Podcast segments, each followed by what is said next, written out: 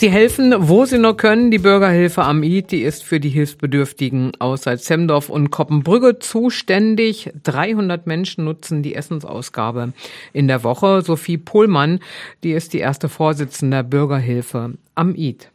Ja, wir geben hauptsächlich Lebensmittel aus. Ähm, wir bekommen hauptsächlich gespendet ähm, Obst und Gemüse, Milchprodukte, wenn wir richtig Glück haben, auch Wurst und Fleisch. Ähm, was natürlich sehr nachgefragt ist, ähm, sind halt haltbare Lebensmittel wie Mehl oder Zucker und Öl. Äh, manchmal bekommen wir auch aus der Inventur Spenden. Da sind manchmal auch Zahnpasta, Zahnbürsten bei, aber hauptsächlich Lebensmittel.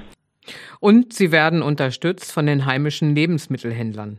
Ja, da haben wir großes Glück. Wir tauschen uns auch regelmäßig mit den Tafeln im Umland aus. Unsere Supermärkte halten noch sehr zu uns. Wir haben auch vom Rewe dieses Jahr wieder die Tafeltüten bekommen und sogar der Edeka hat auch erstmals Tafeltüten gemacht, die wir dann hinterher bekommen haben. Und genau in diesen Tüten sind halt haltbare Lebensmittel, die so wichtig sind. 70 Ehrenamtliche sind im Einsatz in der Bürgerhilfe am I. 2023 hat sich auch der Bürgerhilfevorstand verändert und die Bürgerhilfe ist ausgezeichnet worden. Im Prinzip hatten wir so drei große Highlights. Also einmal haben, hat sich 2023 äh, der Bürgerhilfevorstand verändert. Es wird jetzt ein frischer Wind.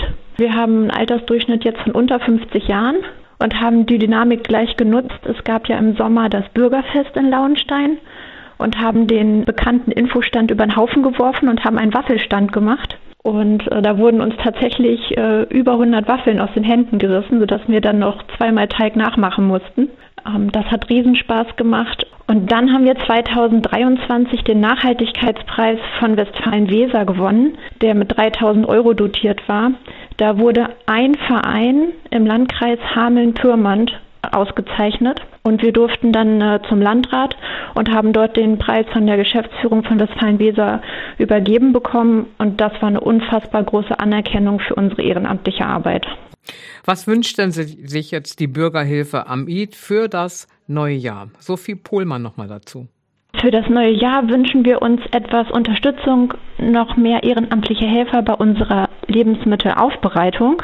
Die findet immer dienstags und donnerstags in Lauenstein zwischen 10 und 13 Uhr statt. Kann man auch gerne nur für ein oder zwei Stunden vorbeikommen. Und wir laden alle Hörer ganz herzlich ein, in unseren Kleiderläden reinzuschauen in Lauenstein und Kommenbrügge. Die sind nämlich für alle da. Da braucht man gar keinen bedürftigen Nachweis, da können auch Sie und ich hingehen. Denn immer freitags von 10 bis 12 ist die Essensausgabe in Lauenstein auf dem ehemaligen Okalgelände.